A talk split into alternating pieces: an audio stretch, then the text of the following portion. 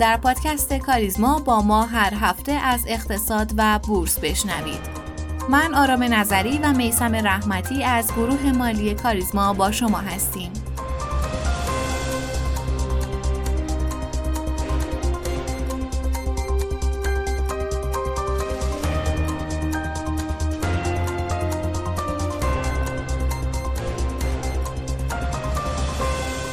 مرور اخبار این هفته سازمان بورس و اوراق بهادار در این هفته بسته دهبندی حمایتی معرفی کرد که مقرر شد از روز شنبه اجرایی بشه. در این بسته مصوباتی از جمله بیمه شدن اصل و سود سهام افراد در یک سال آینده تا واریز شدن منابع جهت حمایت از سهام شرکت‌های تولیدی بزرگ دیده میشه. خبر پر سر و صدای دیگه این هفته هم رکورد چکنی دلار بازار آزاد بود. در روز چهارشنبه نرخ دلار سقف قبلی خودش در 11 مهر ماه رو شکست و به محدوده 34 هزار تومن رسید که البته مدام در حال نوسانه. رکورد قبلی دلار در حوالی 33500 تومن بود.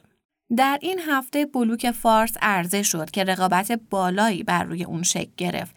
در همین راستا سرپرست نظارت بر ناشران سازمان بورس و اوراق بهادار با ارسال نامه‌ای به مدیرعامل شرکت پالایش نفت تهران دلایل رقابت بالا در خرید بلوک فارس جهت حفظ حقوق سهامداران را جویا شد. و پس از افزایش نرخ بهره بدون ریسک اوراق بدهی که تا حدود 26 درصد افزایش یافته بود خبرهایی از گوشه و کنار درباره اقدام برخی بانک ها در راستای افزایش نرخ سپرده ها شنیده شد. در همین خصوص معاون نظارت بانک مرکزی در رابطه با بانک های متخلف در زمینه نرخ سود سپرده اظهار کرد بانک های متخلف در زمینه عدم رعایت نرخ سود علل حساب سپرده سرمایه گذاری مدتدار به هیئت انتظامی بانک ها معرفی خواهند شد.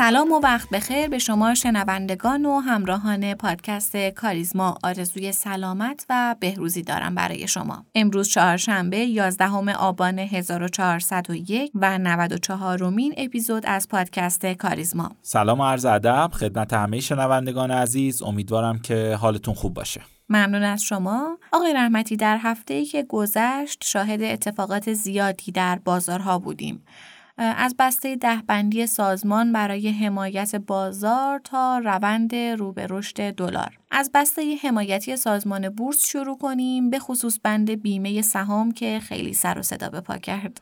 خب بازار سرمایه تو این هفته با توجه به صحبت حمایتی که انجام شده بود با خریدای حقوقی همراه شد و کف یک میلیون و هزار واحد هم حفظ شد. ارزش معاملات اما همچنان زیر سه هزار میلیارد تومنه. سازمان بورس یه بسته دهبندی برای حمایت بازار در روز شنبه تایید کرد که جز بند بیمه سهام باقی بنده نکته خاصی نداشت و همون نکات حمایتی ماهای گذشته بود. توی بخش بیمه سهام هم سازمان بورس پورتفوهای سرمایه گذارانی که ارزش حداکثر 100 میلیون تومن داره رو تا یک سال آینده از چهار آبان تضمین می‌کنه. به نظر من با وجود صندوق های تضمین توی بازار سرمایه که جدیدم هستن این بیمه کردن سهام جایگاه خاصی نمی‌تونه پیدا کنه. متاسفانه سرمایه گذاران با ابزارهای سرمایه گذاری به خصوص صندوق های سرمایه گذاری آشنایی زیادی ندارن وگرنه بسیاری از مشکلات فعلی با همین ابزارها قابل حل بود. الان ما در کلیت بازار صندوقهایی با ماهیت های مختلف برای هر نوع سرمایه گذار داریم. سرمایه گذاری که می‌خواد پولش رو تضمین کنه و حتی تا سرمایه گذاری که می‌خواد اهرم بگیره. از نظر شاخص کلی هم باید بگم که درسته که محدوده یک میلیون و دویست و سی هزار واحد حفظ شده ولی یک محدوده مهم بین یک میلیون و تا یک میلیون سیصد هزار واحد وجود داره که به اصطلاح گره قیمتی شاخص کله. و تا زمانی که این گره رو به بالا شکسته نشه فعلا نمی‌تونیم انتظار رشد خاصی رو داشته باشیم. از طرفی ما های دیگه مثل بالا رفتن ارزش معاملات رو هم داریم که هنوز بهش نرسیدیم. آقای رحمتی رشد دلار نمی‌تونه روند بازار رو تغییر بده چون الان هم شاهدش هستیم؟ صد درصد می‌تونه تغییر بده. من هفته پیش گفتم که دو عامل افزایش نرخ دلار و کاهش نرخ بهره می‌تونه دو عامل مهم برای تغییر روند بازار باشه.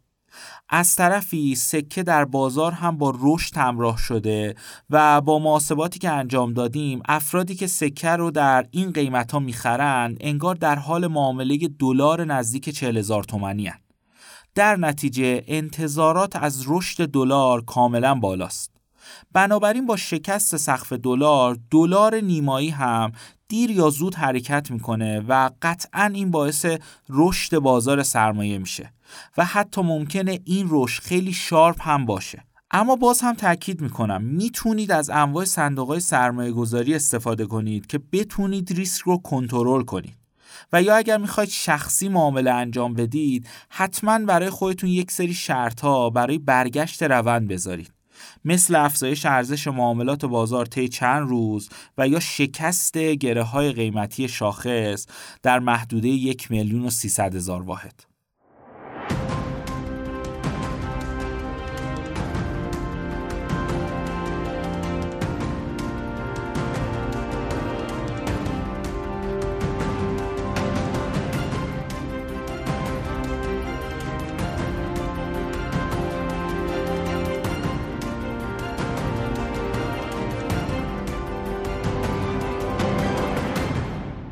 قیمت برنج از سال گذشته تا کنون افزایش قابل توجهی پیدا کرده. این افزایش نجومی هم در برندهای ایرانی قابل مشاهده است و هم در برندهای خارجی. این در حالیه که در بهمن 1400 زمانی که نرخ این محصول به مرز 95 هزار تومن رسید دولت ابتدا اون رو تکذیب کرد و بعد از اون با قیمتگذاری دستوری و تعیین نرخ 65 هزار تومن از کنترل بازار خبر داد. اما حالا برنج مرغوب ایرانی در مرز رکورد شکنی و رسیدن به قیمت 150 تا 170 هزار تومن قرار داره. جناب آقای مسیح کشاورز دبیر انجمن وارد کنندگان برنج در این قسمت به بررسی علل افزایش قیمت برنج پرداخته.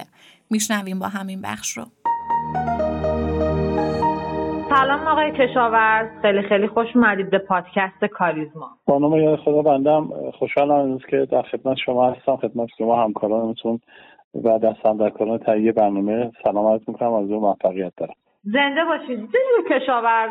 خیلی سریع و مشخصا من سوالم بپرسم. آخه چی شده که برنج که تو کشور خودمون تولید میشه یه بخشیش و حالا میشه گفت یه بخش مهمیش وابستگی ما به خارج نداریم. هرچند می‌دونیم که واردات لازمه و وارد میشه برنج. ولی خب تا یه بخشی می‌تونیم نیازهامون رو تأمین کنیم. چرا یهو چه اتفاقی افتاد که این همه برنج میشه گفت گرون شد کم شد تولیدش کم شد وارداتش حالا اتفاقاتی واسش افتاد یه مقدار اصلا راجع به دلایل اساسی این بله. افزایش قیمت واسه ما توضیح بدیم ممنون میشم ببینید با توجه به اینکه حالا شما جایگاه پادکست کاریزما من به نظرم یه مقدار ویژه نسبت به بقیه حالا اخبار و خبرگزاری ها من از این دیدگاه و با این روی کرده موضوع می‌پردازم. ببینید ما متاسفانه حالا من جان سوم به نظر من حالا کشور ما سومیه. علیرغم وجود قوانین بالادستی نمی‌دونم برنامه های چندین ساله توی کشور ولی متاسفانه می‌بینیم وقتی دولت ها تغییر می‌کنن با تجربه نوع نگاه سیاسی دولت ها هر کسی از گذشته و هر چیزی از گذشته اگر به ارث رسیده باشه به دولت بعدی هیچ موقع مورد استقبال قرار نمی‌گیره. حالا اینها یا افراد هستن یا افکارشون هست یا عملکردشون. همه اینا به نوعی میدن گوشه بایگانی میشن یه گوشه و اصلا بهره برداری نمیشه از تجربیاتشون و عملکردشون. تو بحث حوزه برنج هم وقتی دولت سیزدهم اومد و وارد به حال هدایت کشور و مدیریت کشور شد علا رقم این که ما در دولت دوازدهم که یک دولتی بود به نظر ما کاملا کارشناسی مسائل رو می‌دید تو حوزه محصولات کشاورزی و تنظیم بازارش به قدری قوی بود که وقتی تصمیم می‌گرفت فرداش عملیاتی می‌شد. یعنی تا این حد کاربردی بود. که اخیرا متاسفانه خب این ستاد رفته توی جایگاه معاون اولی داره هدایت میشه تا سیستم اداریش طی بشه برگرده ماها طول می‌کشه و عملا هیچ اتفاقی توی بازار و تصمیماتی که گرفته میشه نتیجه ای رو ما نمی‌تونیم ببینیم. برمیگردم به 1400 وقتی که دولت تصمیم گرفت که با توجه به اینکه ما قیمت های برنج ایرانی و خارجی از نظر ارزش تقریبا میشه گفت مثلا ما وقتی که برنج پرمحصول ایرانی بود 26 هزار تومن برنج پرمحصول خارجی بود 20 هزار تومن و یا اگر برنج کیفی ایرانی بود 33 هزار تومن برنج خارجی بود 27 هزار تومن در نتیجه اختلاف ارزشی اختلاف معناداری نبود که تهدیدی بشه برای برنج ایرانی و به تناسب تقاضای جامعه و توان اقتصادی افراد افراد مخیر بودن که انتخاب کنن و ذائقهشون که چه نوع برنجی رو بخرن ایرانی بخرن خارجی بخرن و بازار در یک تعادل خوبی از نظر قیمتی قرار باشه. با توجه اینکه ارز هم نیمایی شده بود و دیگه توان به عنوان سرمایه وارد کننده بهش این اجازه رو نمی‌داد که مثل قدیم چند برابر وارد بکنه. از نظر وزنی هم ما هیچ تهدیدی برای برنج ایرانی تو دوره برداشت 1400 نبود. همین استدلالا تو تنظیم بازار مطرح شد و اونجا به این نتیجه رسیدن که چیزی به اسم دوره ممنوعیت ما در سال 1401 نداشته باشیم. من خاطرم هست که حتی اونجا هم گزارش دادم که ما الان امروز تا امروز 400 هزار تن وارد کردیم. اگر شما بخواید دوره ممنوعیت برقرار بکنید عملا بخش خوشی ذخیره ذخیره قمر تو دوره چهار ماه نداره که بتونه عرضه بکنه. و مطمئن باشید که اگر این کار رو بکنید به دولت دوازدهم گفتیم. شما با یک تنش جدی مواجه میشین تو بازار. به این معنا که کمبود برنج خارجی و افزایش قیمت اون دامن خواهد زد به پایه قیمت برنج در فصل زراعی جدید که 1400 می‌خواست آغاز بشه. با وجود پیشبینی کمبود 40 درصدی تو تولید. و اونم قبول کردم به حال مصوبه کردم و این رو ابلاغ کردم منتها ابلاغش رسید به جهات که باید مجری می‌شد و تو دولت سیزدهم بود. آقای دکتر گیلانپور که متاسفانه این آدم علیرغم این که حالا رشتهش همه همین بوده عضو هیئت علمی جهاد کشاورزی بود با وجود اینکه ما دلایلمون کاملا منطقی بود و ایشون هم می‌تونست این رو منتقل بکنه به دولت سیزدهم. این کار رو نکرد و توی فضای سیاسی کاری اومد رفت به وزیر مربوطه گفت که نه اینا اگر بخواد دور ممنوعیت برداشته بشه اولا شما مورد حجوم مجلس قرار می‌گیرید. نماینده شما به شما میگن ما به شما رأی دادیم که از حمایت از تولید داخل بکنید. چرا رفتی این کارو کردی؟ بعدش هم آقای وزیر ما اینقدر دستمون بازه که توی ذخیره احتیاطی هر جا برنج خارجی کم اومد این وارد بازار می‌کنه. و با این استدلالا وزیر رو به این سمت برد و به سمت گوشه رینگ به نظر من چون بعدش هم از دولت رفتیشون و برد به گوشه رینگ و باعث شد که دولت سیزدهم تصمیم بگیره که عملیاتی نکنه رفت دوره ممنوعیت رو و به ما اجازه ندادن که برنج وارد کشور بکنیم. و جرقه ای که دیگه این خرمن آتش گرفت و به حال دیدین که چه به سر برنج ایرانی اومد که بیش از ساعت من فکر می‌کنم صد درصد افزایش قیمت رو شاهد بودیم که تا الان هم هنوز شاید آثار سوی این موضوع باقی حال این پایی بود که اونجا اتفاق افتاد. دو تا کار دیگه هم کرد که به نظر من دولت راه خطایی رفت تو 1400 و آثارش رو توی سالهای بعد همینجوری خواهیم دید. سوء آثارش آثار زیانبارش رو به تعبیر. یکی اینکه اومد از محل ذخیره احتیاطی سال قبل 600 هزار تن برنج وارد بازار کرد. ببینید اگر ما داریم برنج وارد کشور می‌کنیم آهسته و پیوسته به یه تعبیر. بنا به تقاضای بازار زائقه مردم شناسایی که داریم از کف بازار برنجایی میدیم که مردم میپسندن نظر قیمت مناسبه و این بازار تجارت سالهای سال در اتفاق میفته و خریدمون هم تو از کشور خارجی اینطور نیست که هجوم ببریم برای خرید و بازار اونجا رو تحت تاثیر قرار بدیم. اصلا هندیا و پاکستانی نمی‌فهمن ایرانی که خریدن که بردن که توضیح کردن تو ایران. اینقدر آهسته داریم کار می‌کنیم. اونم به خاطر اینکه اگر بخواد اونجا یهو بگن ایرانی اومدن قیمتاشون می‌برن بالا. حالا دولت چه کاری کرد؟ وقتی میاد ذخایر احتیاطیش رو توضیح می‌کنه به خاطر اینکه فکر می‌کرده که حالا که ما ممنوعیت واردات رو انجام دادیم بیایم از محل ذخایر احتیاطیمون بازار 1400 رو کنترل بکنیم که برنج ایرانی از جلوی افزایشش گرفته بشه.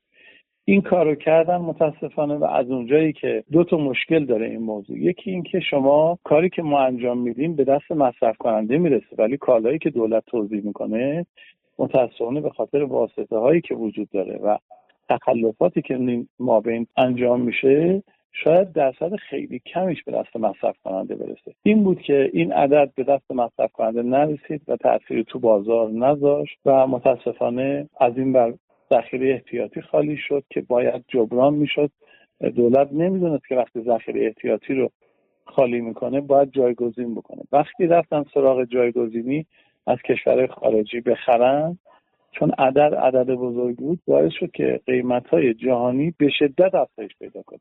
بعضی جاها ما حتی بالای 200 دلار قیمت جهانی افزایش پیدا کرد. به خاطر حضور شرکت بازرگانی دولتی که متاسفانه با تندر و مناقصه هایی که برگزار می‌کرد توی حجم بالا این تنش رو تو بازار خارجی به وجود آورد. بحث سومی هم که متاسفانه اومدن قرار دادن اومدن هم برای برنج خارجی و هم برنج ایرانی قیمت دستوری گذاشتن.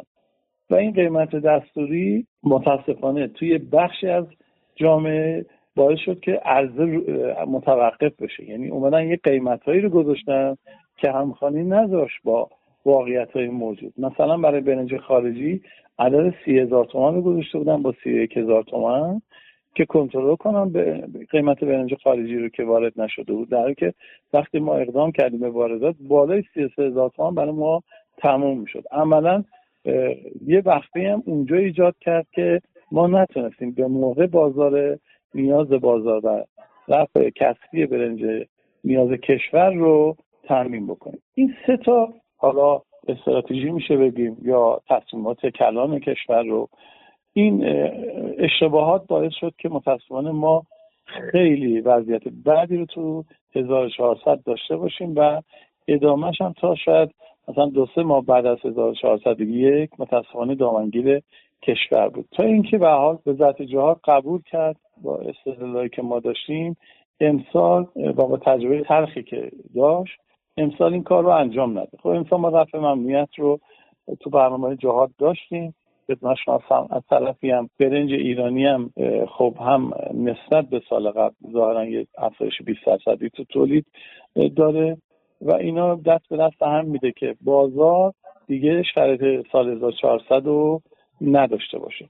ولی در ادامه باز هم به دولت ما گفتیم که برنج جز کالای دومین کالای استراتژی مملکت یعنی شما با کالای دیگه نباید مقایسه کنید هر نوع تصمیم گیری که حساسیت ایجاد کنه در جامعه به نظر ما به نظر ما غیر قابل کنترل میشه و شما دوباره دچار مشکل میشین. برای همینم سعی کنید که با بخش خصوصی همراه باشید و از تجربیات ما استفاده بکنید. به حال ما تلاش کردیم دولت هم تلاش کرد دوره ممنوعیت برقرار نشد. و از طرفی هم از کردم برنج ایرانی هم که حالا توی فصل برداشت الان هم داره به بازار عرضه میشه. این اتفاقات داره بازار رو تقریبا به یه جایی رسونده که ما امیدواریم که هم به سمت خدمت تعادل بیشتر بازار بره و هم با کیفیت و قیمت مناسبتری کالا به دست مصرف کننده بره جناب کشاورز پس شما فرمودین که یکی از عواملش قیمت گذاری دستوری یه مسئله حالا اون کاهش تولید و افت تولیدیه که ما سال 1400 تجربهش کردیم. حالا به یه دلایلی مثلا مثل کم آبی و اینها قطعا اتفاق افتاده. و بله. یه مثلا این ممنوعیت وارداته. من می‌خوام بدونم الان وضعیت به چه شکله؟ ممنوعیت کامل برطرف شده و اینکه این میزان تولید ما الان چقدر ما تو این فصل برداشت بکنم هستیم تقریبا. آیا برآوردی دارین از این تولیدات یا نه؟ یه مقدار راجع به این توضیح بدید که ما الان تو سال 1401 کجای کار هستیم به لحاظ واردات و تولید. ببینید بحث آمار من به نظر مثل یکی از مشکل حالا اینم چون تو پادکست به حال بد نیست. شما بهش اشاره کنید و حتما من توی براتون مستندات این موضوع رو میفرستم که ازش استفاده کنید. تو آمار ما باید اجازه ندیم که افراد مختلف چه زیرسلا چه زیرسلا که از می‌کنم منظور مثلا به ذات جهاد یا کسایی که عوام هستن به یه تعبیری فقط مثلا از دور یه دستی بر آتش برنج دارن بیان عدد ارقام پایه‌ای رو اعلام بکنن. یه مرکز آمار داریم تو کشور باید به اینا باها بدیم. تو دنیا هم همینه. چرا مرکز آمار عرض می‌کنم؟ وقتی شما علمی داریم به اسم علم آمار و بر اساس اون میاد یه مرکزی به مرکز آمار کشور ایجاد میشه و اطلاعاتش اطلاعاتی متخنیه که میشه بر اساس اون برنامه‌ریزی کرد تو کشور برای چندین سال بعد. این رو باید برای یه کالایی مثل برنج هم ازش باید استفاده بکنیم. خب یه مطالعه خیلی خوب شده. در یه دهه مطالعه کردن میزان مصرف برنج ایرانی و خارجی رو و عدد در آوردن با توجه به دهک کشور با توجه به تورم با توجه به وضعیت اقتصادی مردم. خب شما این رو بیاین مبنا قرار بدین. نه اینکه بیاین همینجوری یکی میاد میگه اینجا وسط کره زمین. اگه باور نداری برو متر خب این خیلی بیمعنیه. تو جایی که ماها هممون ادعای دانشگاهی داریم. هممون به عنوان دکترا رو داریم. حالا نمیگم یدک می‌کشیم. واقعا داریم. یه وقتایی خب؟ بله. بعد اعتماد و اعتقاد باید داشته باشیم به یه جایگاه علمی مثل, مثل مرکز آمار که متاسفانه تا امروز هیچ موقع ما ندیدیم. مطالعاتی که مرکز آمار انجام داده مبنای کار آقایون تو برنامه ریزی کشور باشه. حالا این موارد رو من براتون حتما میفرستم توی مستنداش استفاده کنید تو گزارشتون.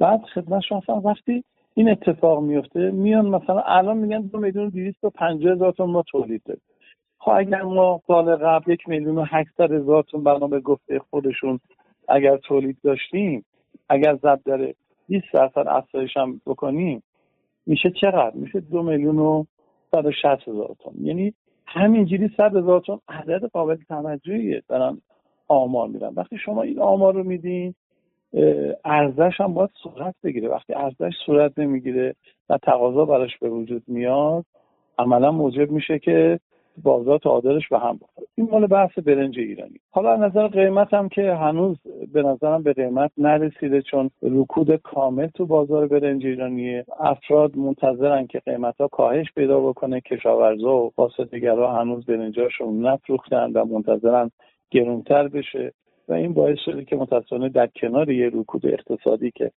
کشور حاکمه این رکود دوم هم بهش اضافه بود این مال برنج ایرانی. برنج خارجی رو هم تا امروز ما حدود 770 هزار تن آمار کل وارداته که از این ما 623 هزار تن واردات ما بوده تا آخر تقریبا مرداد ما. و به نظر می‌رسه که این روند روند بدی نیست. یعنی تقریبا ما تا الان حدود 50 درصد نیاز کشور رو تامین کردیم. اگر ادامهش هم خب نیمه دوم رو دولت همکاری بکنه یه مشکل جدی پیش اومده تو بین وزارت سمت و جهاد که اومدن تغییر دادن فرایند ثبت سفارش رو و اینجا یه استافی شده بود حدود یک ماه هنوز درگیریم و ثبت سفارش های برنج خیلی به کندی صورت می‌گیره. خب این آثارش موقعی خودش رو نشون میده که ما زمان رو دست بدیم و درست تو موقعی که فصل برداشت برنج خارجی ما نتونیم برنج از خارج وارد بکنیم با قیمت های مناسب تری نسبت به دورای قبل. امیدواریم که دولت توی این قضیه خیلی جدی وارد بشه و اجازه نده افرادی تو وزارت سمت بخوان این کار رو ادامه بدن و سیستم رو مختل بکنن. این یه مشکلی که الان داریم توی نیمه دوم 1401 و از طرفی خدمت شما هستم که برنجی هم که وارد کشور شده متاسفانه الان ما هم مثل برنج ایرانی دچار رکودیم. علتش هم اگر بگم شاید باورتون نشه. دوباره وزارت جهاد تصمیم گرفت که تو محرم و حالا بنا به اظهار خودشون تو اعیاد ملی مذهبی از محل ذخیره احتیاطی برنج باید بازار بکنه. ما هم بهشون گفتیم که شما اشتباه دارید می‌کنید. این برنجی که دارید وارد بازار می‌کنید اولا با اختلاف قیمت 50 درصدی. یعنی ما اگر الان 34 هزار تومان داریم برنج رو میفروشیم اونها دارن 18 هزار تومان میفروشن. اولا با این قیمت قطعا بدون فساد واردش میشه. و افرادی از این موضوع سوء استفاده می‌کنن. بازم به دست مصرف کننده نمی‌رسه. الان ما مواجه هستیم با برنجایی که تو بازار اومده توی به کیسه های بسته‌بندی برندهای مختلف داره ارائه میشه با قیمت 26 هزار تومن و این نشون میده این برنج همون برنجیه که دولت توضیح کرده. متاسفانه آوردن توی بستای برندا دارن توضیح می‌کنن. خب از این دست اتفاق ممکنه خیلی بیاد ما پیشانون به دولت این بود که اولا توضیح نکنیم چون ضرورتی نداره. اتفاقی که نیفتاده. ما الان داریم تو بازار به اندازه کافی برنج خارجی داریم. اگر کمبود داشتیم شما حق داشتید دخالت بکنید. اگر برای به قول معروف renew کردن باراتونه که خریدین که ما بعید می‌دونیم که چون همش رو جدید خریدیم اصلا نیازی به renew کردن نیست. ولی اگر با فرض اینم که درست باشه خب اینا رو بدیم به دانشگاه ها بدیم به زندان ها بدیم به کمیته امداد. چرا وارد بازار می‌کنیم که رکود رو توی تجارت کشور باعث بشین؟ حالا این رکوده یکی از عواملش اینه که شما سرعت ادامه کار از شما می‌گیره. من اگر امروز یک کانتینر دارم اینو باید بفروشم و برم جاش برنج بیارم. اگر نفروشم دیگه وارداتم انجام نمیدم. چون نه سرمایهشو دارم نه اینکه بها بر عقل نمیگه که شما اینی که نتونستی بفروشی بری یه جنس دیگه هم بخری بری کنار دستش بهش آینه ده نمیارم این کارو نمی‌کنم. در نچه درست این اتفاق داره. زمانی میفته این رکود که با برنج خارجی سطح زراییش داره برداشتاش تو پاکستان و هندوستان بعد از شهریور ما انجام میشه. اگر ما رونق داشتیم رکود نداشتیم بلا فاصله با برنجای مناسبتر و با قیمت مناسبتری که نیاز کشور رو تعمین می‌کردیم. خب ببینید این چقدر بی منطقیه که ما دولت بیاد یه کالایی رو وارد بازار بکنه بدون اینکه تبعاتش رو کارشناسا بررسی کرده باشن. خب خیلی بده. وقتی اون کارشناس اونجا کارش چیه؟ باید یه دو تا چهار تا بکنه که اگر شما الان این برنج رو با قیمت پایین تر وارد بازار می‌کنید رکود ایجاد می‌کنید این رکود آثار زیانبارش یکیش اینه. عملا بازار خرید محصولات ارزان قیمت و با قیمت مناسب رو از دست ما می‌گیره. ولی متاسفانه این اتفاق افتاده و مشکلمون اینه که کشور وقتی از نظر ساختاری و سیاسی دچار تغییر تحول میشه هیچ اعتمادی به گذشته هیچ اعتمادی به بخش خصوصی. یعنی همه اینا فکر می‌کنم ماها غریبه ایم از یک کشور دیگه اومدیم. اگه حرفی داریم می‌زنیم به نفع خودمون داریم می‌زنیم به ضرر مردم داریم می‌زنیم و تا بخوان اینا جا بیفتن و برسن به این نقطه ای که نه این اینا مسائل نبوده ما تقریبا می‌تونم بگم ضرر جبران نپذیر رو باید کشور و مردم و وارد کننده ما متحمل بشن. ببینید حمایت از برنج ایرانی رو دولت حالا که ما نمی‌تونیم زمینامون رو یه پارچه کنیم. که ماشینالات و مکانیزه باشه. حمایت می‌کنیم حالا که خدمت شانسم که نمی‌دونم به خاطر حمایت هایی که تو کود و سم و اینا ممکن داشته باشیم شاید دست دولت بسته بشه یا بسته باشه یارانه بده برای همین منظور برای اینکه کشاورز ما بتونه تو سطح جهانی از اندام کنه. اگر تو دنیا سالهای سال یه برنج یک دلار داره تموم میشه به خاطر پیشرفت های علمیشونه. این اتفاق داره میفته ما همیشه سه دلار بوده. چرا؟ اولا که زمینمون یه پاچه نیست. هزینه های تولیدمون بالاست. این مال هزینه های تولید. وقتی میایم تو برداشت دوباره مکانیزه نیست. به روش برداشتمون باعث میشه برنجامون آسیب ببینه. بعد میایم تو فرایند فراوری برنج. تو دنیا اگه من این عدد رو بگم شاید باورتون نشه. هندوستان با یک با ده میلیون تن برنج که داره تولید می‌کنه 800 تا کارخونه داره. ما با دو میلیون تن برنج که ادعا می‌کنیم سه هزار تا کار شالیکوبی داریم. کاملا سنتی. خب در حالی که تو هندوستان و پاکستان جدیدترین ماشینالاتی که اجازه نمیده برنج خورد بشه. اجازه نمیده که برنج اختلاط پیدا کنن نظر درجه بندی. همه این سیستما به کار گرفته میشه که فرض از یه شالی 90 درصد برنج بگیرن. ما اینجا از یه شالی یک کیلو مثلا 50 درصدش رو می‌تونیم برنج بگیریم. مابقی شکسته میشه دون دونه مرغی میشه گرده میشه. خب یکی از راههایی که دولت می‌تونه کمک بکنه فقط تو فرایند فراوری. بره به این سمت که همه این کارخانه‌های کوچیک رو که از زمینای مرغوبی هم الان دارن وسط شهر افتادن اینا رو جمع کنن بفروشن همه رو سامدار بکنن.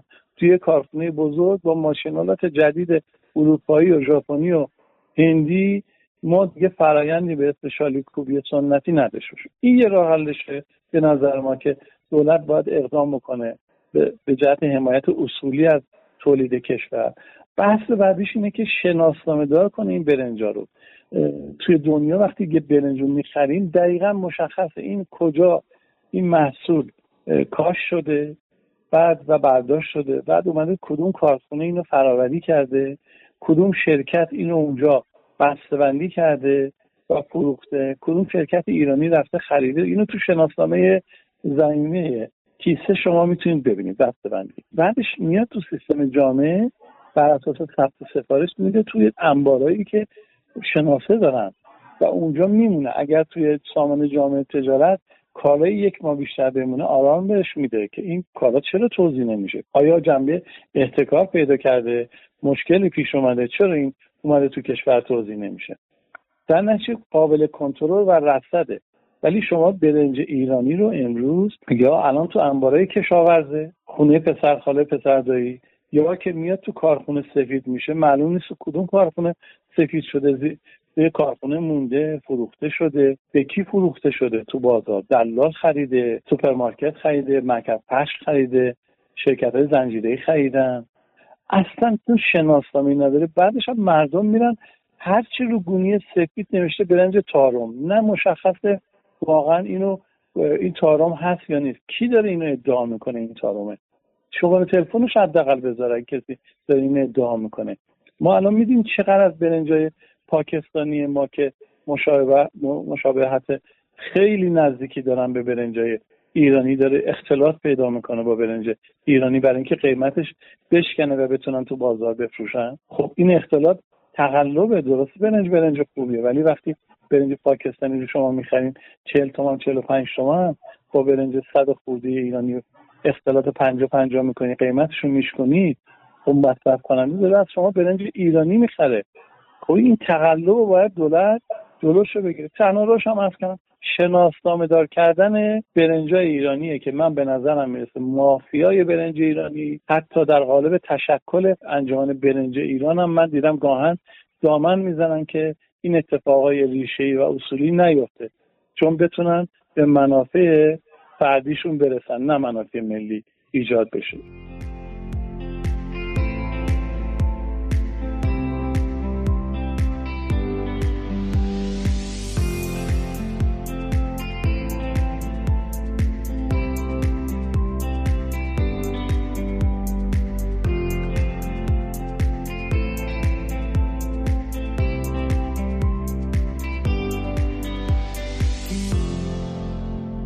جایزه نوبل اقتصاد امسال در 18 مهر ماه به سه نفر از کارکشته های حوزه بانکداری اعطا شد. بن برنانکی رئیس سابق بانک مرکزی آمریکا و داگلاس دایمون و فیلیپ دیبویک به خاطر تحقیقاتشون در زمینه بانک ها و بحران های مالی تونستن این جایزه ارزشمند رو به خودشون اختصاص بدن. در مورد بن برنانکی قبلا در اپیزود 80 صحبت کردیم که می‌تونید مجدد گوش بدید اما دو نفر دیگه چه کسانی هستند داگلاس دایمون در اکتبر 1953 متولد شد. زمینه تخصصیش مطالعه واسطه های مالی، بحران های مالی و نقدینگیه. در حال حاضر استاد اقتصاد مالی در دانشگاه شیکاگو و همچنین یکی از پژوهشگران همکار در دفتر ملی تحقیقات اقتصادی در ایالات متحده است. اقتصاددان سوم یعنی فیلیپ دیبویگ در می سال 1955 متولد شد. به عنوان متخصص حوزه های قیمتگذاری دارایی، سرمایه گذاری و حاکمیت شرکتی شناخته میشه و در کل مدل طراحی شده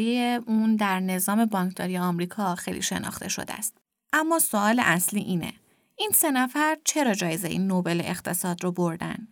قطعا برای شما هم جالبه که جایزه نوبل برای مقالات و تحقیقاتی داده شده که در سال 1983 شروع شده نزدیک به چهل سال قبل. قبل از این تحقیقات هیچ درک کلی از نحوه ایفای نقش بانک ها در جامعه وجود نداشت. دایموند و دیبویگ یک مدل ریاضی ارائه کردند که نشون میده بانک ها به عنوان واسطه بین پس‌انداز کنندگان و وامگیرندگان عمل می‌کنن. بانک ها به هیچ عنوان این موضوع رو نگاه نمی‌کنن که همزمان گذاران بلند مدت و کوتاه مدت به پول خودشون نیازمند باشن. این مدل ضعف این سیستم رو نشون داد. اگر پسنداز کنندگان به اندازه کافی تحت تاثیر شوک نقدینگی خارجی قرار بگیرن. مثلا یک رویداد اجتماعی که باعث بشه بخوام پولاشون رو برداشت کنن می‌تونه منجر به یه وحشت و یک دور باطل بشه که در نتیجه تعداد بیشتری از افراد از ترس تمام شدن دارایی های بانکی دارایی خودشون رو از بانک خارج کنن. برنانکی هم در همون سال نشون داد که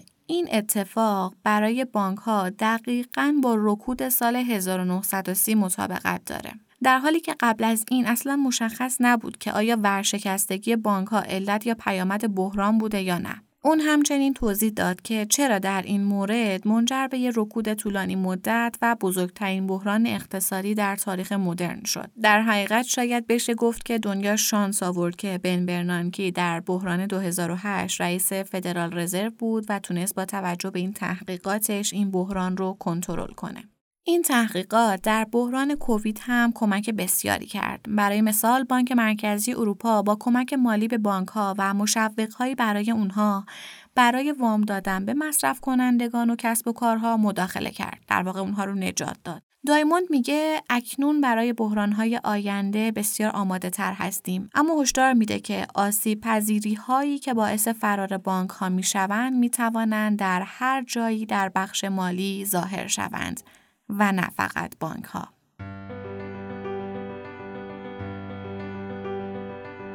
ممنونیم که همراه مایید. پادکست کاریزما رو می‌تونید هر پایان هفته در تمامی پادگیرها مثل Castbox، Overcast، Apple Podcast و Google Podcast بشنوید و با آیدی تلگرام pod underline admin با ما در ارتباط باشید. POD underline admin تا اپیزود بعد خدا نگهدار